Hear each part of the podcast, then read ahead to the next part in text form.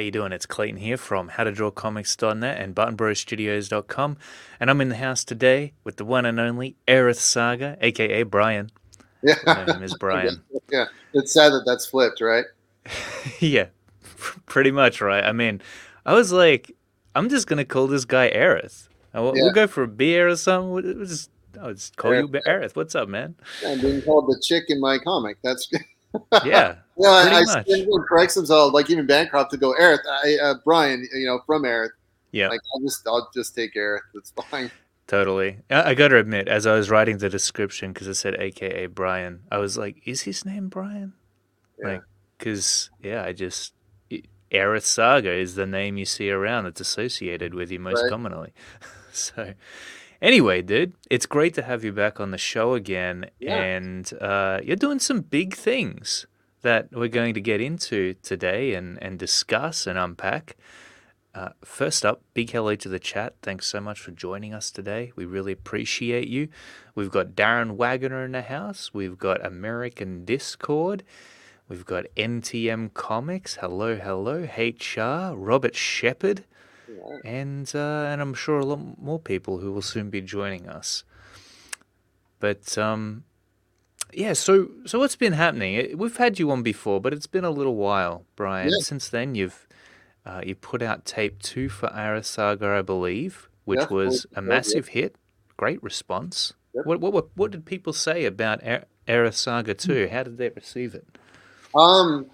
So the the main thing was you know the upgrade in paper quality, the embossing, the foil print, the the sheer mats insert. You know the the paper, the level of the like cool extras that came with it. The NES cartridge was a really super big hit, and Oh, yeah. box design.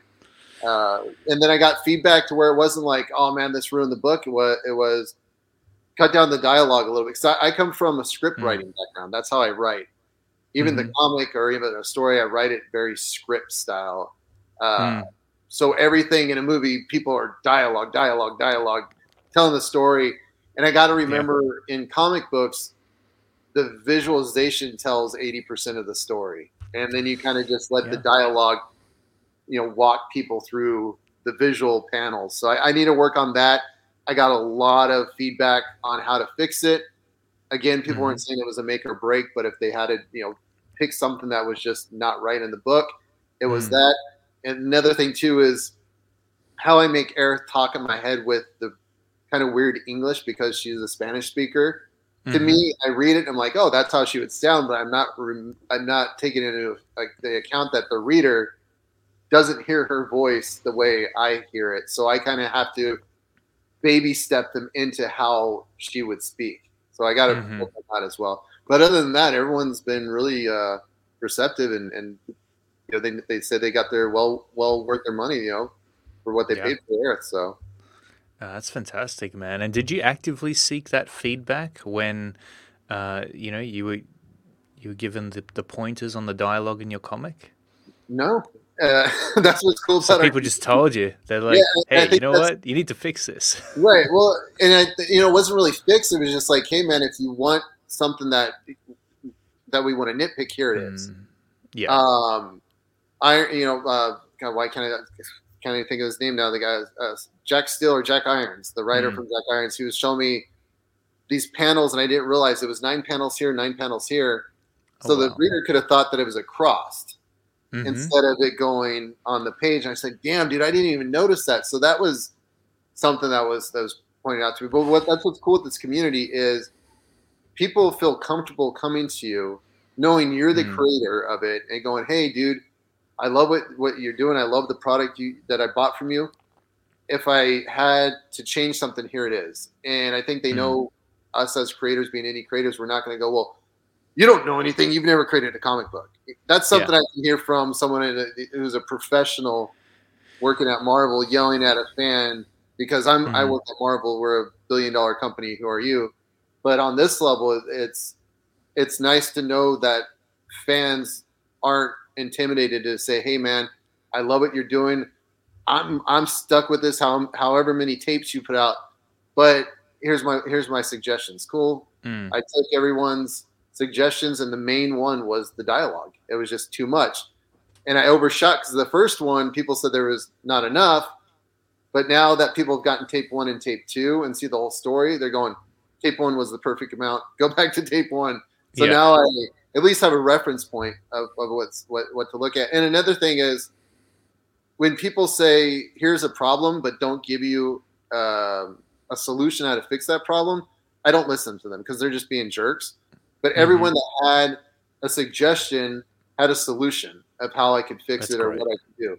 So that's that's what's really important about this community is is they don't just come at you so they can be like, oh, will I help them, you know, bold his mm. letters better or something. You know, it, it was wow, man. I sat down and had a conversation with Brian about um, pacing on some of the dialogue, and he was mm. really receptive because now they're going to go and tell people that this guy's not an ass, and it's yeah. more likely people are going to support the project. Totally, man. That's so true. And I think that um, most people within the CG community, they're they're coming at this from a real place where they want to just help the creator out. Because because mm. we're all doing this together. We're all in it together. We're watching these projects come together. And the, the fans are actually barracking for us. Like they they want us to create cool comics because mm. they're the ones who are going to be backing it who are going to be reading it. So the better we can make our comics the better the experience they're going to have. And so everybody's got a horse in the race here everybody's got some level of investment in right. making sure that these comics are amazing as amazing as possible. Now, sure, you'll get the the rare person who's just a prick who just wants to like tear you down because you're actually doing something right, but that's pretty damn rare. And and actually, I don't think it happens very much. I'm sure it happens to some people, but I'm pretty sure the bigger we get, the more you know target the target does grow. But well, that's true. Yeah. I don't hear anybody complaining going uh, the worst part about making comics as an independent is the constant complaining. I, I haven't heard anybody say that. Yeah, exactly. You know, every 500 fans, you're gonna get at least a few of them who are who are there to, to give you shit. But like the other like 90% of them are there because they really want the best for you and they want to see you do well. They're actually a fan of the comics that you're creating. So and, and, it's awesome that you've been testing things out. That you you you put out Aerith Saga one with the minimal amount of dialogue. You put out the second one with the additional dialogue, and now you've reached a, a point where maybe you can either settle on the, in some midway point between the mm. two, or just go back to what worked in the first one. And that's awesome, man. It's not like you're going to stay on this one singular path and never try anything, which is so often what happens within the mainstream is that they're very set in their ways and they don't want to change for anybody. And that's why book sales end up going down. well, what's cool with tape three is we're, which is going to be completely just the physical part of the book itself is going to make people go, hmm. I already know. Why didn't I think of that? Because we're doing dream sequences in a really trippy and different way. Um, we're mm. doing paper treatments. Okay. We're doing cover treatments that uh, you've seen in the mainstream, but they haven't really done it to where it serves a purpose to the story. So mm. everything we do with our physical part of our, of whether it's the book or the box or the cool things you get, it plays into the story itself. So it's not really people go, oh, well, Brian uses a lot of gimmick. Well, yeah, I, I guess you could call that, but the tape you're holding is actually a tape that Aerith puts out in her universe, you know, her world. That's yeah. her singing. Those are her songs. Those are her mm. performances.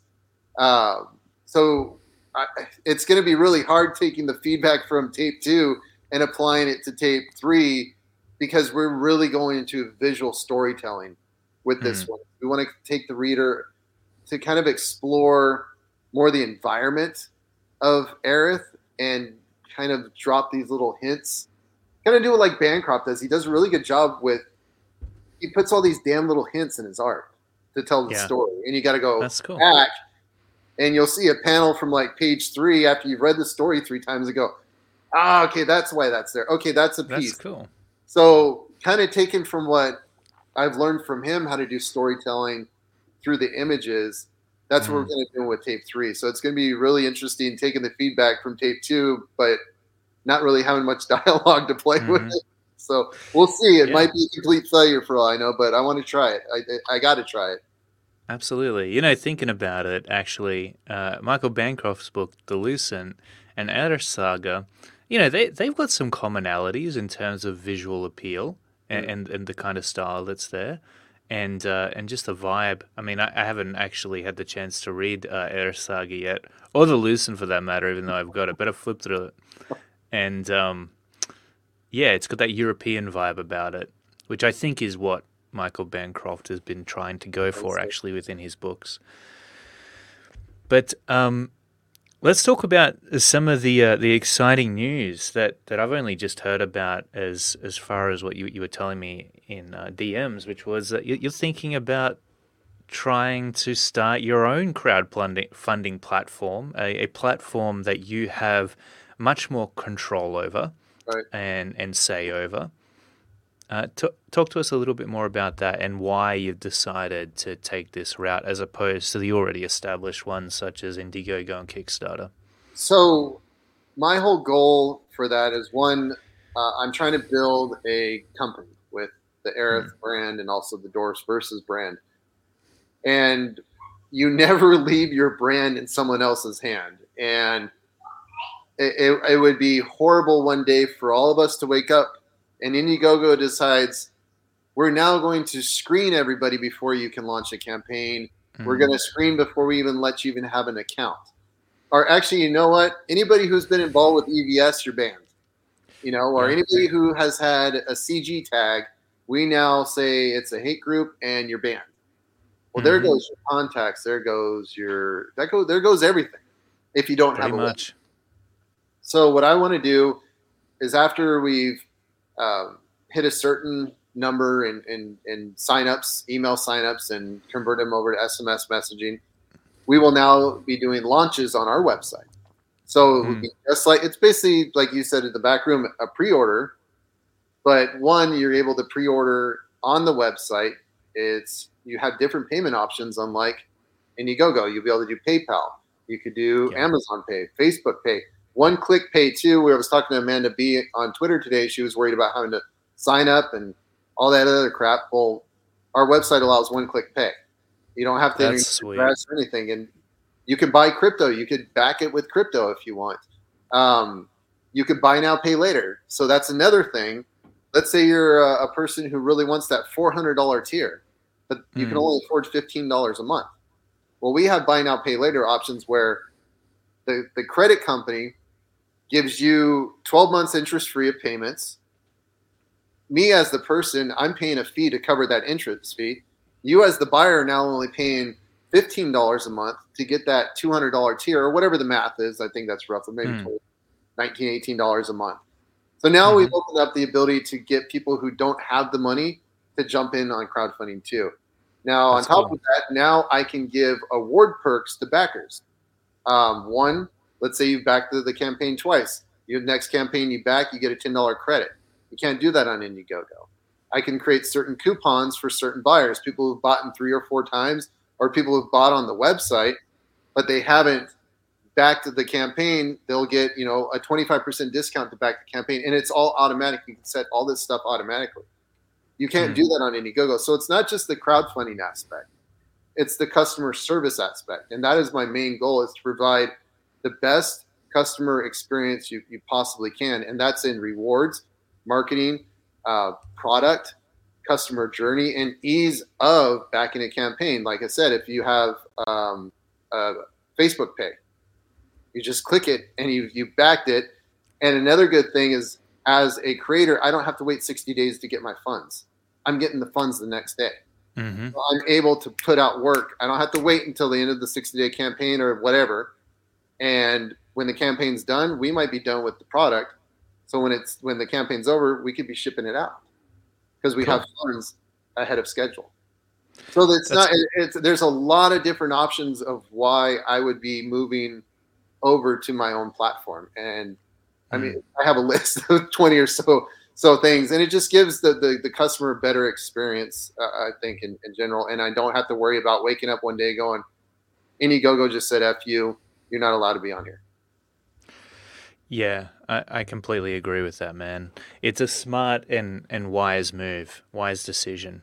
Uh, big hello to Jon Malin in the chat, by the way. It's great to see you here. Bob Gable, HR. What's up, guys? Thanks so much for tuning in. Um, yeah, I think it's a smart move because we've seen what happened with Kickstarter. Uh, Mm. You know, a, a new head uh, took over there and really started to um, become very picky about who could crowdfund what on their platform. And that just, it, it's completely fine. I mean, they're very justified in doing that. Right. It's their platform, they can do whatever they want with it. But it gives you, as the creator, absolutely no power. You, you're at the complete whim of them. And the same can be said for YouTube, Right. and the same can be said for Facebook, any social media platform that's out there that you're using as the bread and butter for your business Right. and to, to market, to reach out to your fans. You got to have in the back of your mind that one day that could go away and you have no control over that. And mm-hmm. to put into place some kind of backup plan that allows you to still be able to interact with and engage and reach out to your customer base. And the best place to do that, every single creator, even right now, should have their own website with their own email list that's separate from Indiegogo and Kickstarter and everywhere else, something that you own.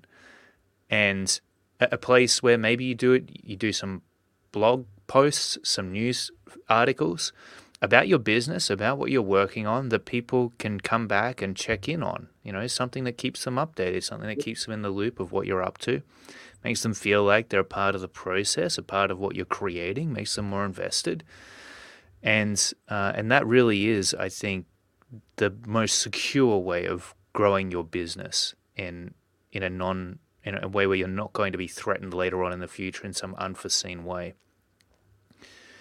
And you've already done that in a large capacity. I, I know that you've been into e-commerce for quite a while. Yeah, that's our main business with my, my wife. We own e-commerce stores, and Mm. that's our you know that's our, our bread and butter. That that is Yeah. our living right now. And and so, you know, I'm assuming that you look at a lot of stats in order to what's know what's going to sell best and and how to get your customers hooked in and and hungry for what it is you have to sell. So, in regards to independent comic books, which which you've really put a lot of time and investment into now, Mm. and I know that you got a big passion for it. Business wise, do you, how viable do you see that being in terms of its growth? Do you think that uh, people are still as in, so interested in comics that you can build a sustainable business from it in the way in which you're intending to? So the the thing that I would say there is I'm not building a comic. I'm building a brand. Mhm. So I don't need someone to buy the comic to buy the brand. For example, my daughter is obsessed with Demon Slayer. She's never read an issue. She's never seen. Uh, she's never seen a show. Right. But she cosplays as all the, the characters, so we buy those. She has all the toys and the tchotchkes and all the other little cool things for little girls. So with comics, for example, this this shirt, this is the Dwarfs versus Lion sweater. Mm. Um, we went out to one of the outdoor malls on Saturday. I got stopped three or four times asking where I got this sweater. Mm. Well, the comic book is kind of just the stepping stone into building the brand. I'm using the comic Yeah. to create characters, to create stories, um, then branch merchandise off of, off of that, Gotcha. and then just using Indiegogo currently to build our small customer base, like the root base, and then that base will grow from there and from there. So we on our website currently we still sell shirts. People don't buy the Hmm. comics; they'll come and they'll buy the shirts. Um, Right. and I think that's another misconception people think wh- where I'm coming from. They're, they're going, he's trying to sell comics. No, I'm trying to sell a brand. Yeah. Comics are just the cool part and the artsy part of it. I like developing product and I like developing merchandise and marketing merchandise. Mm. And uh, that's where I, I see it going. If, if uh, creators want to turn this into a business, they need to start thinking about brand and brand is more than your comic book. Uh, what else can you sell? Can I sell, uh, you know, can I sell Godlike T-shirt? You know, those types of things. It's it's it's more expansion off of the readable IP. Mm. Man, that's so interesting. This is why I like catching up and talking with you because it gets me thinking about things in a different way. And from what you're saying, it sounds like the people are going to more likely buy the brand than any one particular product. And so let's say that they're a fan of Aerith Saga, the character. Well, they're not just going to get the comic book. They're going to get the wallet and the keychain and the coffee mug of Aerith Saga because Yeah. they're a fan of Aerith Saga. They want everything they can find. Oh, Of let's. Aerith Yeah, Saga. got four-year-old grabbing me for good night. That- that's all right. I'll, see- I'll see you later. Okay. yeah, she's grabbing him. I'll see you in a little bit. Okay. It's Yeah. great. She's she's the one attached to me. Yeah, uh, yeah. Don't worry, I got a little ankle biter of my own, who I'm sure will be fully mobile soon and Yeah. uh, catching me off guard during interviews as well. Yeah. Well, I thought she was in bed already. They're full of surprises, aren't they? yeah. But um, yeah, man. So so building a brand for your characters, for your IP, it seems like that's that's really going to be the key to the success of not just a comic book, but also anything that you decide to create that ties back to that Mhm. that brand or IP. And I mean, I, I guess that could go into, you know, other people licensing it out from you at, at some point later on down the track as it grows. But uh, in what ways? So, so, in what ways are you building that brand? Then is it through the comic? Is that what's building the right. brand, or is the comic. So peop- yeah, I mean, in the comic, the shirts they're wearing you can buy on the site. Um, Hmm, and the shirts that we make are shirts that are funny if you're a Spanish speaker or or, or not. Uh, mhm, you know, we sell, excuse me, Rafa's Pinche Gringo shirt, which if Yeah. you're in a if you're a white guy, you understand no Spanish, you understand it's a funny shirt. When I wear that shirt, Mhm. I'm always getting yelled at by like Spanish speakers going, "Hey, Pinche Gringo," and it's just fun. Yeah, Um, cool. we That is Mofongo on that shirt. So if you're in the kind of the Puerto Rican, Cuban, Hispanic community, you would you would understand it. Um, just everything that we're putting out there, the double rainbow death punch. That's the that's another thing that we're trying to push out. Is you might not like the book, but you know my niece and my nephew wear double rainbow death punch gear all the time, and we'll Mhm. probably do one with like this too. And uh, you know it sells, and like I said, we've had people who buy the shirts. Tacos over Vatos is a, is a top seller on our website. Those customers, that come, those customers that come back and bought shirts, but they never bought the comic.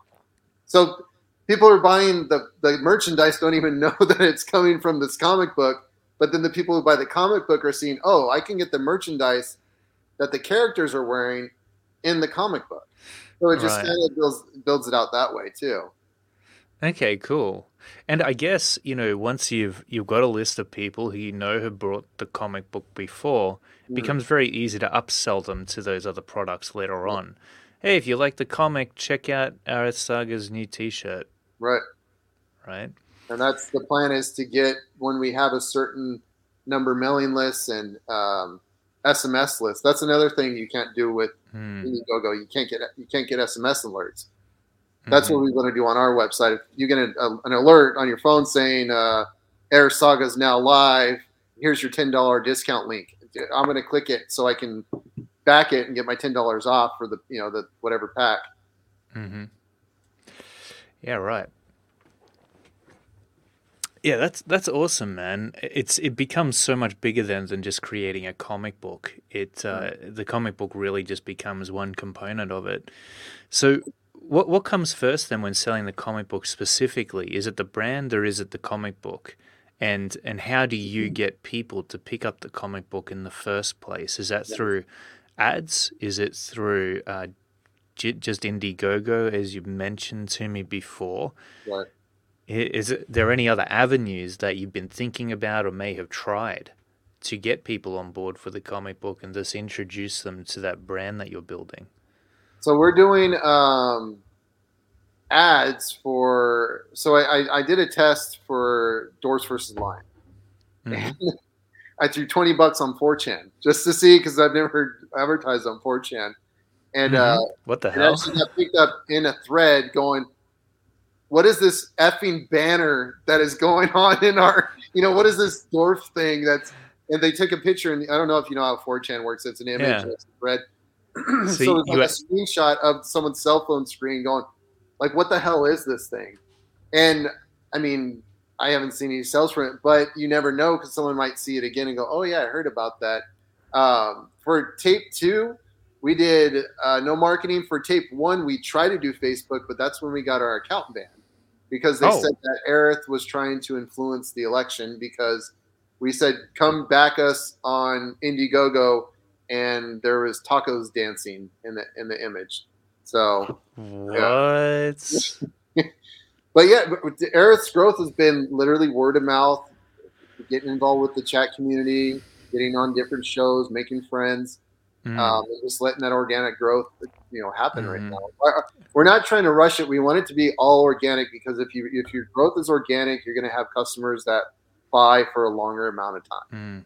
Last a lifetime, absolutely, and and become real fans, Right. which is uh, much more important than just a, a passerby on YouTube who happens to see your your ad. right. Which, you know, I, I don't know. I know that people have different experiences of Facebook advertising. I know that um, Adam Lawson is a big advocate of it. Yeah. And um, I know that there's certainly some success that can be seen from it. My personal experience has always been a massive waste of time. But um, yeah, it's probably because I'm just bad at it. Well, I can tell you with our clothing companies, we do very well with Facebook. That's great. So clothing sells well. Clothing does sell well. Um, It's Mm-hmm. just, you know, maybe it's the type of clothing we, we sell. I haven't tried it with Aerith yet, Mm. but uh, it definitely it definitely it works. It, it it's you, you have to put the time into it and watch them. Yeah. It's not uh, oh here's five bucks let's see what happens. It's definitely its own job. Right, right. Well, that's in, an interesting point as well. So you're the illustrator of Aerith Saga, correct? No, I'm just the Oh, right. product development and writer. Oh, dude, I always thought you you illustrated it. Okay. No, I don't. Uh, so my right hand, yeah. these fingers are fused together, and this finger barely works.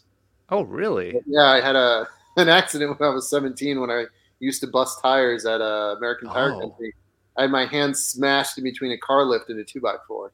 Oh, that's brutal. Yeah, so, So, um, so you've I never just- been able to use that hand as articulately as you would like. yeah, yeah, and what's funny is in middle school I drew a lot. In high school I drew pretty damn good, Mm. um, and then got my hand smashed. So I can at least sketch stuff out if I have to. But now with the team we have, I just write the Mm. script and they they understand my mind and they put it out. It's without I don't have to worry about script, That's you know, awesome, man. drawing or anything. Or I'll do like storyboards, you know, character storyboards with ideas and go, here we go. Um, Yeah, that's sweet. No, I wish I could. I was the one illustrating that. I wish I could take that uh that credit, but I can't. Well, I guess that does free up a lot of time for you to be able to actually pay attention to the marketing side of things and the promotion side of things. I mean, you know, when you're not balancing that at least with your other uh, businesses or business, um, you're you're a busy man from the sounds of it. Yeah. Uh, but before we continue, uh, B Rose. Uh, Black Rose Comics, he's uh, sent us a super chat here yeah, for and he wasted his he wasted his money because it only works if I'm wearing my lion costume. Oh, really? Yeah. Oh, no. No. Well, what about even a a, a grr, a little?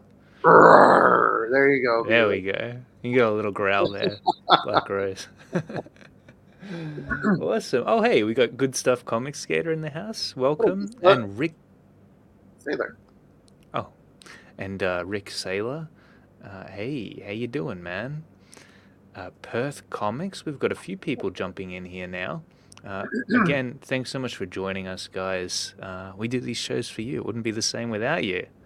We'd be just talking to an empty. Um, Hey, we got Mo in the chat now too. There we go. Now it's Yeah. hey, now it's a party. Mo Yeah. Biggs, beautiful stuff. Good to see you guys in here.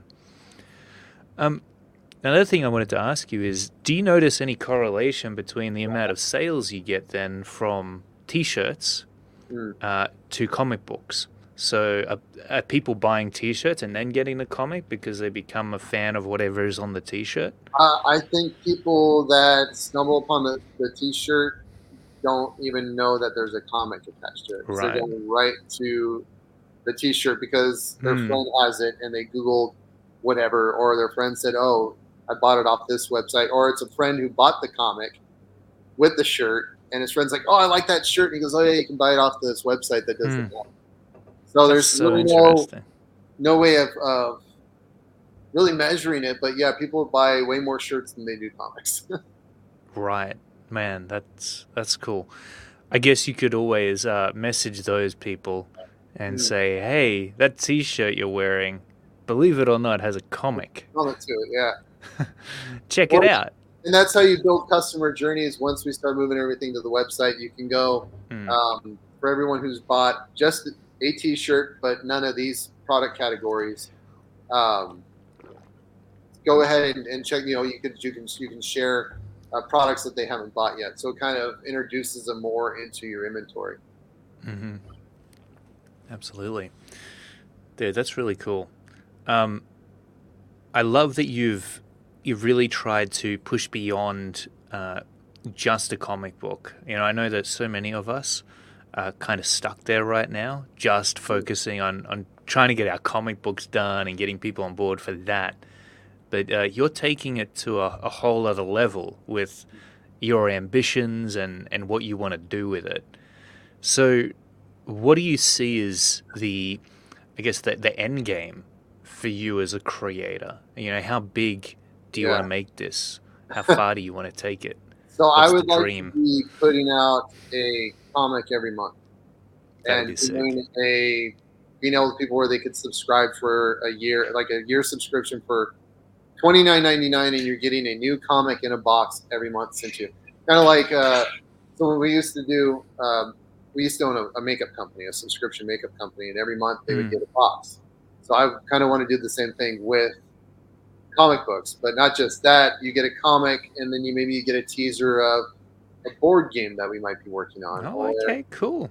or hey, uh, you've you've bought in six months in a row. Here's a free T-shirt. Well, if you want more, here's some new designs. So, but yeah, we Mm. are going to be working on a board game too. I would love to do a video game. There's just so many damn possibilities with with video games, especially a Dwarfs versus Lion or Dwarfs versus Mhm. uh, cool fighting game. Um, just sky's the limit. But I would love to be getting to where it's a, a comic book a month. And I think with the team Yeah. that we've been building, we could do a comic book a month if we had the funds to do it. Yeah.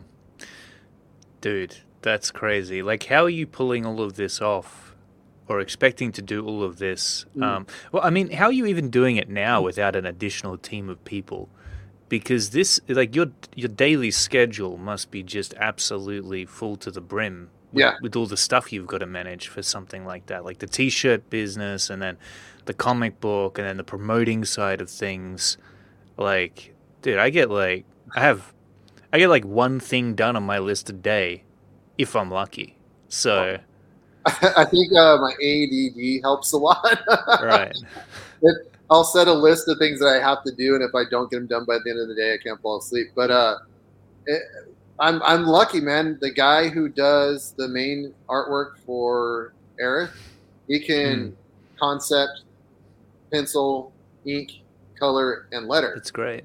But now we've brought an Ollie into the mix from 656. Now he's our color and letter guy. So I can Mhm. knock out concepts and inks.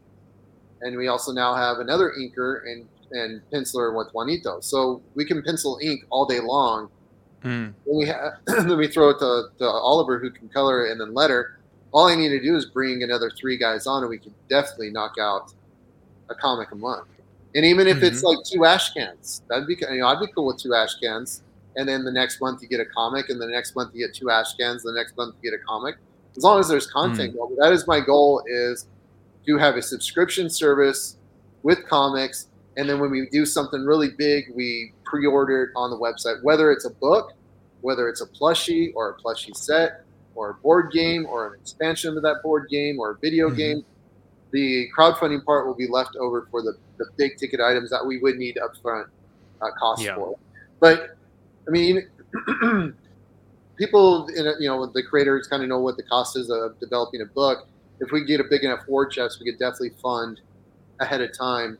Um, and if we could prove that we could knock one out once a, once a month, um, you know, I Hmm. think people would pay 29 $39 a year to get those comics.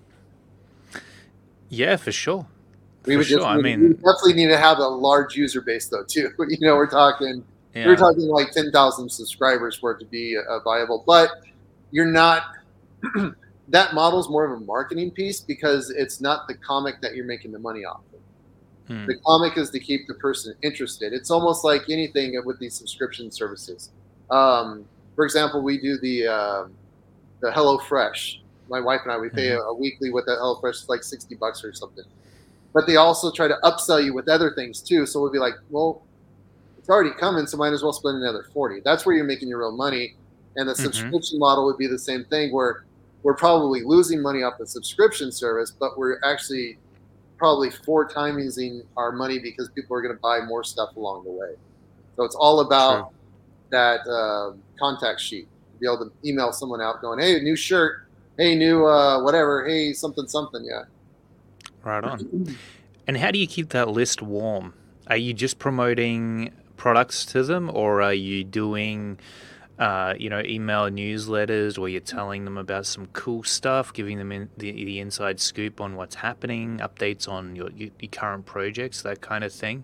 Because I, uh, I once heard that it's it's not even necessarily in how big your list is, but rather the relationship you have Right. with them, and uh, and I mean that in and of, of itself can be tough to maintain without you know Well, regular emails. The cool thing is, is that with like systems like Klaviyo, Hmm. it will set up segments for you. So it's going to know who Oh. your top buyers are. It's going to know who your buyers who haven't bought something in six months. It's going to know your people who interact, open up, depending on the content. Well, this person's always opening up uh, when you're promoting shirts. This one's always opening up when you're promoting a blog post. So you can create all these automatic segments, and that's the thing is you don't send the same email to everybody. You send different segments to different people and you let the system build those different segments for you. Now, when you want to launch something big, you send it to everybody. But when Yeah. you're sending out those weeklies, you're sending out very segmented. Um, okay, my top buyers, I'm always in this email going to have a deal in there somewhere. Uh, the people who don't buy, I'm probably only going to send an email once a month to try to slowly turn them into, you know, the churn rate back in tech terms, you know, getting people to come back and buy. Um, Mhm. Those people you send out once a month, but maybe you might send like a five dollar coupon or a ten dollar coupon or something free if they order now, and then that puts them into an active buyer segment, and then you try to turn Right. them into a high tier. So it, it's literally Hmm. segmented, and then you're just trying to take people on this journey to get them into the most active pool possible, and that stuff's all automated with these these systems that you can connect with Shopify. Right. So this is through Shopify. You're Yeah. You're creating a list and emailing them. Right. Well, the Is that what's breaking them into segments? No, so Klaviyo is a um, is a Oh, okay. management system. So it's to do SMS Hmm. management and also do um, uh, email management. So then you can also set up automations.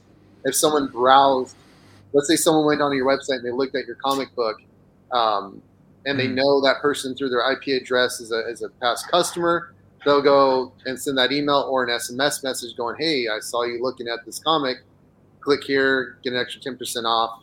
Mhm. and it, but this is all automated. It's just you got to put the four-letter word everyone hates work. You got to put the work in. You got to set it up. You got to you got to invest in yourself because these things aren't free. But in the long run, they do, you know, they do return turn the money. Especially SMS. Right now, we have a 7,800 7,800 percent return on investment with our SMS. So for every dollar that we're spending, yeah. Wait, what? Yes. With SMS, yes. That's amazing. It's crazy. So SMS is the key, is it? SMS is the end goal, yes. Right. Hmm. I always thought about that because, like, on some of the things I've been setting up on my website as well, they uh, they give you the option of asking for a phone number for the SMSs. And in the back of my mind, I've always been like, but are people really going to put in their phone number? I mean, that's some kind of personal info there that they But if that they would cause. But if they trust your brand, they'll give you Right. True. So back to the whole brand thing. Yeah. And and look, I I guess a big part of building that brand as well and, and gaining that trust is through these YouTube channels that that we create. hmm Um, people, you know, being able to be uh, interact with us and engage with us and, and get to know us through the these live interviews essentially that we do. You know, they get even right now, you know, people are getting to know you, people are getting to know me as we chat here. They're getting to see how we interact and interact with them. And I think that goes a long way in, in generating, cultivating a certain level of familiarity and you know, it makes us feel like we're all friends. Right. And, you know, if your friend has something cool to offer you, something cool to show you, eh, you, you're probably going to check it out, right? I mean, that's the idea. Yeah, and like I said, the goal, our goal before we move over, is to get a certain amount of email addresses that are active, not just collected, but we know they've interacted, bought in a, in the past, or have been an active um, backer either on social media, and then a certain amount of SMS, and then once we can get a lot of SMS, we know that conversion rate is just That's insane, dude. I can't believe that. Yeah, SMS That's is crazy. massive. So we were. I was at lunch last week um, with the boyfriend of, of one of my my wife's friends, and he owns a shit ton of business, just a ton of businesses. And he was telling me about this clothing company where they just use TikTok and SMS, and they're like 10, 15 million dollar company, and that's all they use, TikTok and SMS. They use TikTok to collect phone numbers and then use the phone numbers to get the sales. What? Yeah. Dude. Yeah. Man, yeah, I've been hearing a lot about TikTok. I've been hearing a lot about TikTok, and it's looking more and more like an investment of time that might be worthwhile as well, far if as. Google on the most used uh, website in or app or whatever over Google, so that's that's something right there. Oh, TikTok is? More time, yeah, more time. They beat Facebook on time. They beat YouTube on time. And you got to think it's just videos of 15, 30 seconds Yeah. compared to where you can watch an hour show on. I mean, you can rent a movie on YouTube. So yeah, Yeah. TikTok is yeah, TikTok's crazy. Yeah, it is crazy, and it seems like if you're, you know, a newcomer uh, to the platform, it's it's not as hard as you'd think to start getting a following on there, which I which is probably the biggest sell to it right now. If if you get on board, and I don't I don't think it's too late from what people have been telling me. Um, and I've also heard that they're going in a little bit more of a uh, an educational direction, uh, which is a good thing for comic book creators, I think, Mm. because if you're showing, you know, breakdowns of your pages, it could just be even line art, flats, and then finished colors. Uh, you know, letting people see what is involved with that process. Uh, for some reason, that kind of stuff is doing well, both on TikTok and also Instagram Reels, too. Right. It's just, again, finding the time to do all that stuff. Because if you're illustrating your comic on your own, Right, dude, your time is pretty much taken up doing just that. Right. And maybe collaborating once in a while on, on YouTube with some other creators and giving updates and that kind of thing. But Well, they're all the trying to other push, stuff. Uh, so now what they're advertising is you actually buy their tokens. So now they're even, in a way, doing their own crypto. And Oh, now, wow. so you can give other creators the TikTok tokens. So you buy tokens and then transfer them over to other creators, tip them. Um, and now TikTok's trying to get more into e-com as well because they know people on Hmm. TikTok are very like instant buy, click. So they're yeah. they're building big stuff, like really big. Yeah, totally, man. Yeah, it's interesting. Every time I have a, a moment where I go on a buying frenzy online, I always study myself very intently. Hmm. I go, uh, okay, why am I in such a frenzy right now? Why? What is causing this this impulse to buy something?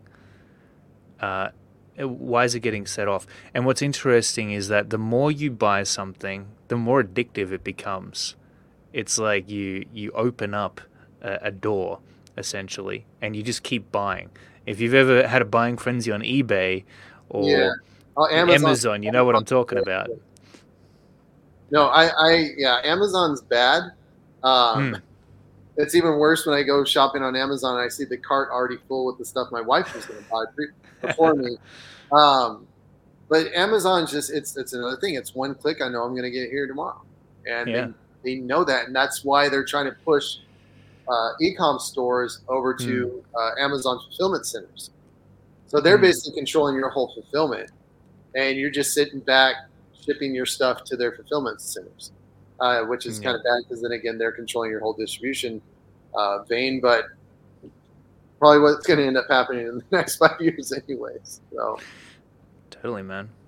Um, now, of course, we got to get up uh, Dwarves versus Lion Oh, yeah. because uh, obviously we want to promote it here today. It's a fantastic looking book, but also I think you've done some really interesting things. Again, with uh, with your innovative ways, Brian. Uh, what we end up seeing is this. I'm not sure exactly what it is, but you seem to have really pulled people into the book. You're making them into dwarves yes, and creating this uh, this competitive spirit wi- within your, uh, I guess, potential customer base. yes. Um, look look at this here.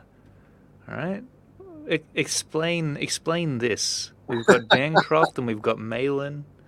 So uh, what we What wanted to do to? is, is stretch goals are great and all, um, but I, I feel I feel there was a way to make stretch goals fun.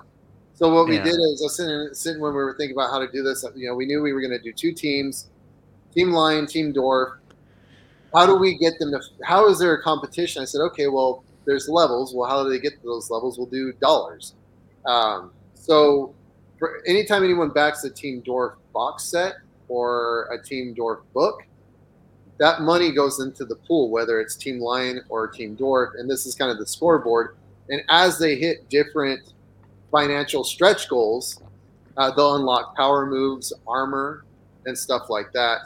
Uh, so now it's created a, a, a backer versus backer type thing here. Well, crap, we need to get another hundred dollars so we can hit that next power move. The Mhm. other kicker is just because you unlock a power move, your team then has 48 hours to get to the next power move where that power move is botched. Oh So- wow! The last two power moves became botched. So now we have to write in the comic book. And remember that the backers are controlling the comic book. We don't know what Yeah. we're writing. We're waiting for the, the backers to, to see what happens. So now we got to write the forehead bash, which is Bancroft's special move. We got to write that botched. And then the main quills from Team Lion botched. So we have to write that and draw that botched as well.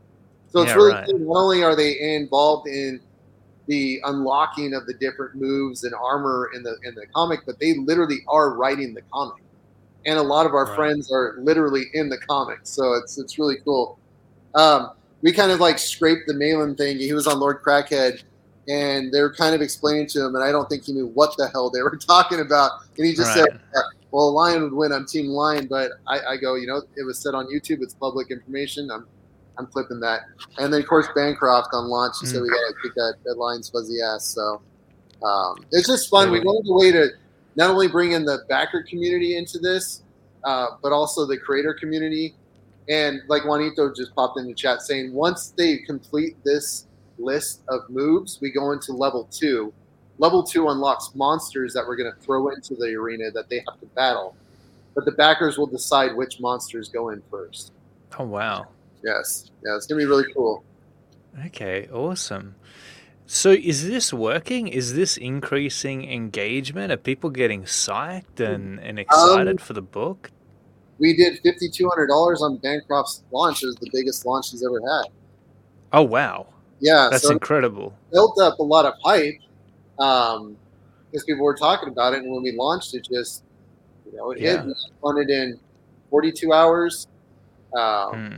It's already we're we're we already did what the goal for Aerith Tape Two was. So that's, that's Oh, you know that's good.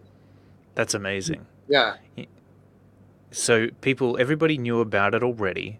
Mhm. They were waiting for it. They knew it was coming, and so on launch day, you had a bunch of uh, excited um, customers ready to jump straight on board. So Right. that's the key. Like you can't just you know launch your campaign out of nowhere Right. and and expect people are going to to jump on board the first day. Right. There, there needs to be some kind of buffer period where you're building up the hype a little bit. Is that correct? Exactly. Yep. And the hype was to get the backers to divide in teams and Mm. talk talk to each other. And it seemed, yeah, it seemed like uh, the, the hype was a very engaging type of hype for the backers. I think introducing that competitive aspect to it uh, Right. really does, uh, you know, gets people's blood pumping. It it makes it more than just about the book. All of a sudden, it, it, ties a much more powerful emotion to it.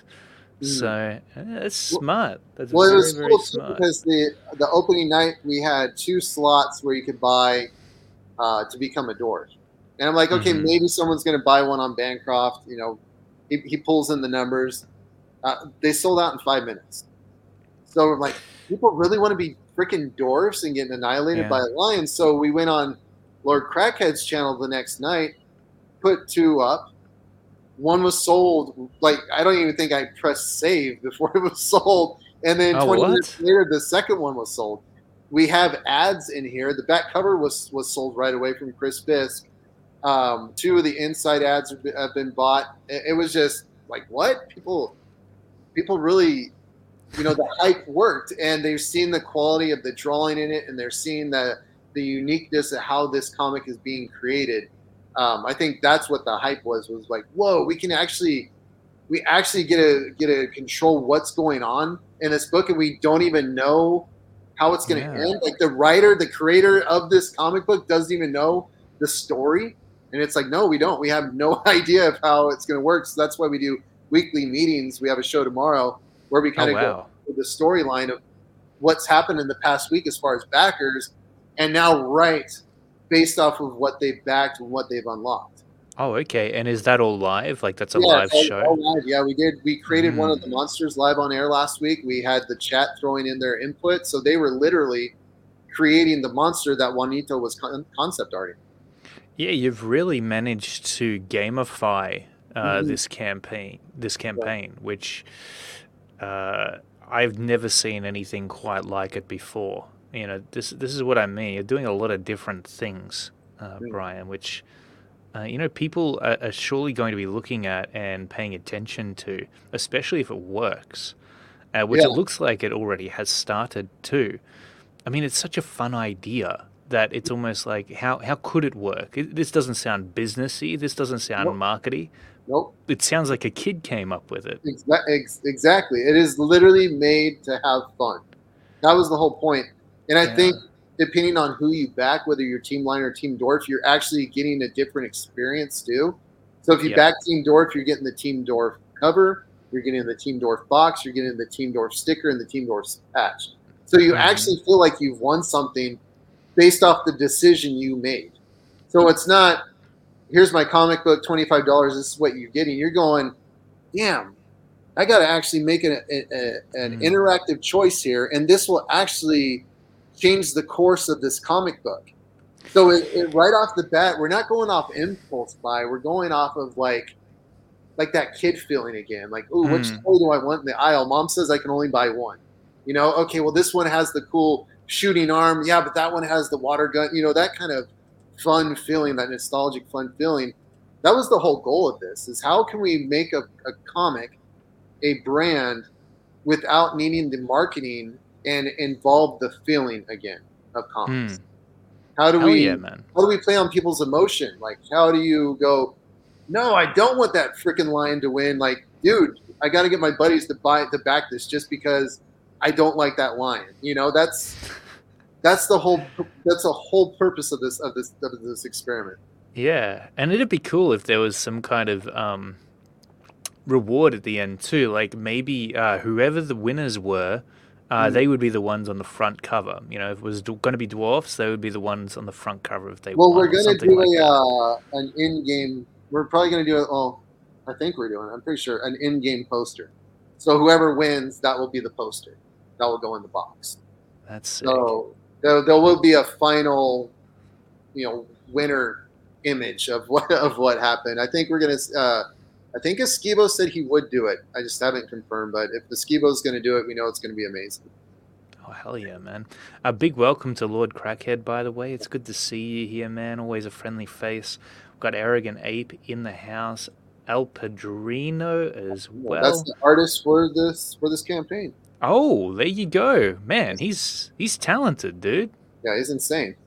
Yeah, he's he's exceptionally skilled. Nice, very very nice. We, But we should've did him in here. promise. Uh, we did promise Eric the Guapo if we hit 20k, we would do a what if Ash can. So let's say Team Lion wins, we would do a what if Ash can, showing what would have happened if Team Dwarf won. Dude, that's cool. um, so you know, I just have a thought. Now, I don't know much about NFTs, okay, Ah, but yes. but I feel like this whole situation here with buying the dwarves, Mhm. if they were NFTs, they are. They would actually. They are. Is They that are. what they basically are? Because Well, we literally have NFTs, and Arrogant Ape, who's in the chat, bought the first one, and today he got his first NFT reward that no one else can get unless they own one of our NFTs. Now does that also mean that you get to have your dwarf in it? You as the dwarf in the book? Is that kind of the idea? No, so the NFT you're, you're Right. buying kind of a um, membership, Right. and the dwarfs all look different on the NFTs. They're all random generated. Uh, Arrogant Ape got number one. With that, he got a bunch of perks and a bunch of unlocks and special additions that no one that aren't available on the campaign. Okay. Yeah. Whoa. Yeah. That's not- cool. so people go, "Oh, NFT, it's a JPEG." No, this is a you're getting a membership receipt, basically a digital membership receipt Yeah. with all these cool perks. And he got this hoodie in the mail today, but his has his NFT on it with his NFT number inside the uh, inside the hoodie. Oh, see, Yeah. that's sweet as man. And yeah, I mean that's the thing, right? Everybody goes, "Well, it's a digital file," but I think there's a lot you can do with a digital file. You know, I mean, like I said, if you if these were NFTs here, and having it meant that your dude, your dwarf, was in a comic book, and like that's cool. Like that's really cool, man. I think that there is, uh, you know, there's some interesting things going on in that regard with, with what you're doing here. Um, you know, I, I know that. So, so when you say that people were able to buy dwarves, it was as a perk essentially. Yeah, that's so the Cool. buy the dwarfs was a perk. The NFTs are a completely different ballgame. That's awesome. Now, Oh, here's wow, our stickers. It's a double peel sticker. So the front sticker is uh, either the face of Modorf or the face of the lion, and then when you're peeling it, the backing is like their skull being, their you know, their skin being ripped off. Whoa, Yeah. dude, that's sick. So, how do you find somebody who's gonna do this? Uh, I this mean- is five sticker printers to figure it out. Whoa. So you had the idea, and then you found someone who could execute it.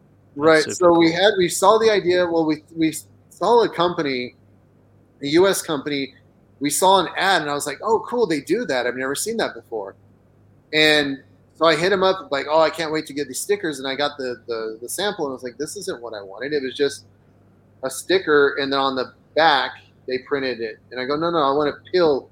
I said, "I want to peel the dude's skin off." And they go, "We don't do that. We can't do that." Um, so we we did you know we, we contacted a couple of printers in China. They tried to do it. They couldn't do it. Uh, one Right. finally figured out how to do it, and I said, "Cool, let's go." That's sweet, man. Wow. So this was kind of new, even for uh, sticker companies, by the sounds of it. Right. That's well, how innovative it was. The, the Diaz brothers, when they saw this, they're like, "We're working on." They're you know they're trying to work on the same thing. So hearing that they're even they had they weren't able to just go somewhere to get it, that they've been working on trying to find people to do it for them. It shows you that we. I don't even Mhm. know if besides them and myself anybody's looked into this because when we up these printers, they're going, "You can't do that. They don't. We don't have that printing ability." Dude. So now we had to create our own, and I'm pretty sure the Diaz brothers are going to have to figure out with their printers how they're going to do it. Yeah. Yeah. So you're going to keep all the secrets to yourself, is what you're saying. Um, I will share them once these actually get out to everyone, and it's not a failure. So- totally. Yeah, I don't want to get Totally. out. Good idea. Like, dude, I just spent 500 bucks and they sucked, and then it's like, well, haha. Yep. Yeah, dude. I mean, you know, this is so cool. Like, I've never seen anything like this before. It really does bring me back to being a kid in the '90s when, uh, you know, you'd pull this kind of thing out of a cereal box. um, but yeah, really awesome stuff, man. I'm looking forward to this comic now because you're still in the progr- process of writing it and developing it. Even though there's some very finished, polished-looking artwork here, when when are you expecting it to to all come together and be sent to print? So we will know what the last few pages are not until the campaign closes because we Gotcha. don't know what the end goal is. Um, once that's done, it will take me a day or two to write the script. Juanito can whip out pages freaking insane, so I would say a week to finish those. Oliver's going to throw them to his flattener, color those another week, send them off to the Mhm. printer. Three weeks, uh, no, sorry, not three weeks. So one and a half week to print, and then one week, you know, to, to load up on dock, and then four weeks to ship. We're hoping February, March, April. I we have this padded to not be here until July, but I think we could get Hmm. it before June. Okay, cool. Well, that's pretty awesome. That's quick. Yeah. But yeah, here's the artwork. Here's B Rose getting annihilated, you know, in that one. Oh yeah, yeah. There he goes, splattered. Yeah, this is some beautiful artwork. This is this is looking like a really cool comic book. Oh, dude, this has been to not have to worry about story and plot and just having fun. This has been the funnest like art project uh, sprint Yeah. I've ever been, you know, part of. And was this like? Did this start off as like a meme or something? From what I remember, like it wasn't. A, it wasn't ever So- supposed to be a thing, but it became a thing. So in 2003, 2002, I don't remember, it was MySpace days. A guy made a fake BBC page, and it said that there was this midget fighting league that fought lions. It made its round on the internet. I brought it up in conversation one day to my buddy, and it turned into an argument in a bar, and then the whole bar started arguing about it, though, too. So it's That's been awesome. an argument for 20 years with me and my buddies. And one night on Shane's show, um, I was having some technical difficulties, and I just threw out, uh, "Hey Shane, who would win 50 midgets or a lion?" And the whole night was that conversation. Oh show. wow. So I said, "I need to turn this into a comic," and voila. It, it clearly has some. Um, you know, people get fired up over it. Clearly. Yeah. Awesome, man. And what's this here? This looks like a figure of some kind. That's the 3D print, the three-inch 3D print of lion. Oh, that's awesome. Yeah, he's cool. And will that be uh, ultimately painted up, or are you just going to Uh, ship it no, out we're as just a people blanks. Um, cool? the last prints we did, we sent out a couple painted, and the people were like, "No, I like to paint it myself." So Oh, uh, okay. There you go. we just stayed. You know, we're sticking with blank. Yeah. Wow. I wouldn't trust myself to paint something that cool. oh, and what's this here? This Well, looks so good. So the tape two we had, we had an NES cartridge for Aerith. Oh, dude. So now we're doing it for every campaign. So now it's a collector's of all the you know the different campaigns we're doing with the NES cartridges. So that label, more work by Juanito. So, so how the hell do you produce something like this? So I you mean- uh, you can either buy them pretty expensive through Amazon, or you find a supplier in China and you mass buy them at very cheap, but you have to buy a ton of them. Uh, Right. Then get them and you have to build them yourself. You have to screw them all together yourself, and then you have to make your own labels and put your own labels on them. Oh, Yeah, so it's uh, it's not a yeah. The last tape, I you know I had to put together quite a few uh, NES cartridges and label them. Uh, and do you do those yourself just by hand? yeah, just yeah. I, I don't. Wow. Uh, if I can do the manual labor, there's no point in paying someone. Damn, dude. That's crazy. Yeah. Wow. And are they just what, what like plastic, I assume? Like plastic molds of basically what these games would be? They, feel and smell the same as the old school NES cartridges. Okay. They have that sound to them when you tap them. It just has that that sound you'll never you'll never like forget as a kid hearing that sound when you tap a cartridge. Man, that's sick. I love that. It's so different too, man. Like your your campaigns are some of the most are the unique the most unique campaigns out there. Thanks, man. Like no one else is offering that kind of thing. It's uh, it's quite different. But yeah, dude, awesome stuff. I don't have enough good things to say about uh, this book and the campaign and the creator. I think you're doing some great things here, man. And it's it's good to see you lifting the game essentially. Uh, you know, putting the bar a little higher for, for, for other creators to strive for. You know, I, I think it is creators like you who push the envelope a little bit in that regard and you know give us new ideas and and help to broaden what the, the real potential is here with crowdfunding comics. Yeah, that's you know I'm just here to test stuff out, and if it works, then people are more than happy to ask me how it was done and give them a contact. And if it fails, I have no problem people pointing and laughing. You know, it's it's, it's totally fine. I mean, you, you can't, you know, I mean, at the end of the day, you can't be afraid to take risks. It, it is all trial and error. That is honestly what business kind of is. It's like I used to look at uh, successful business people, and I would I would just be really intimidated because I'd be like, man, how do they? I mean, I guess you've either got it or you don't. You've either got the mind for this or you don't. But honestly, what I've realized is I I don't know that they know exactly what they're doing at all. I think they're just trying shit out, and they What it is. fail enough times uh, in a small amount enough of time to to redirect fast enough to come out the other side better off for it.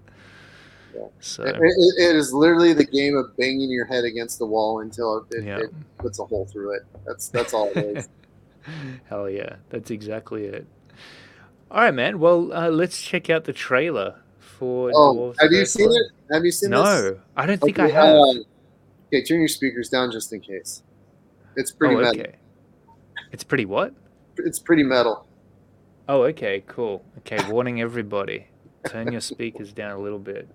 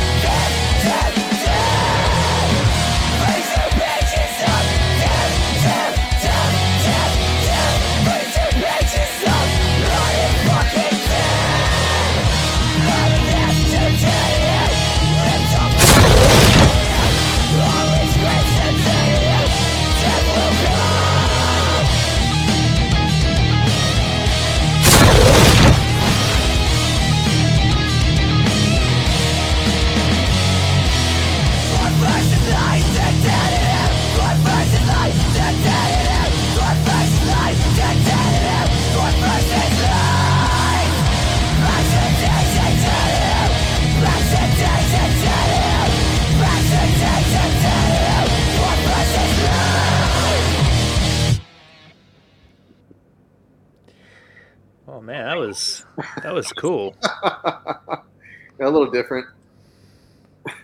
Awesome. Back dwarves versus lunch. So, okay, that trailer, Yeah. amazing.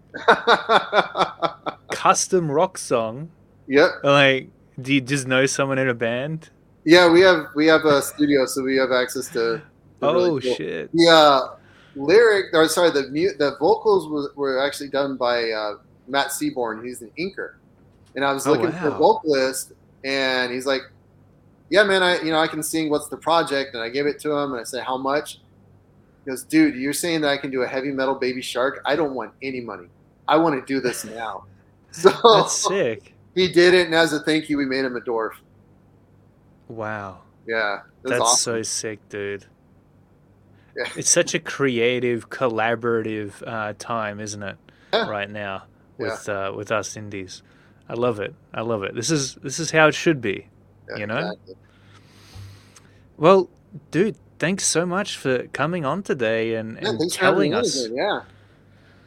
yeah, telling us all about Dwarfs versus Lions and, and what your plans are and how you want to revolutionize the, the, the way in which backers jump on board with comic books and this is this is real information that I'm sure every creator out there will find very very valuable. So I appreciate it, and uh, and I hope you guys watch it multiple times and share it as much Yeah. as possible as well.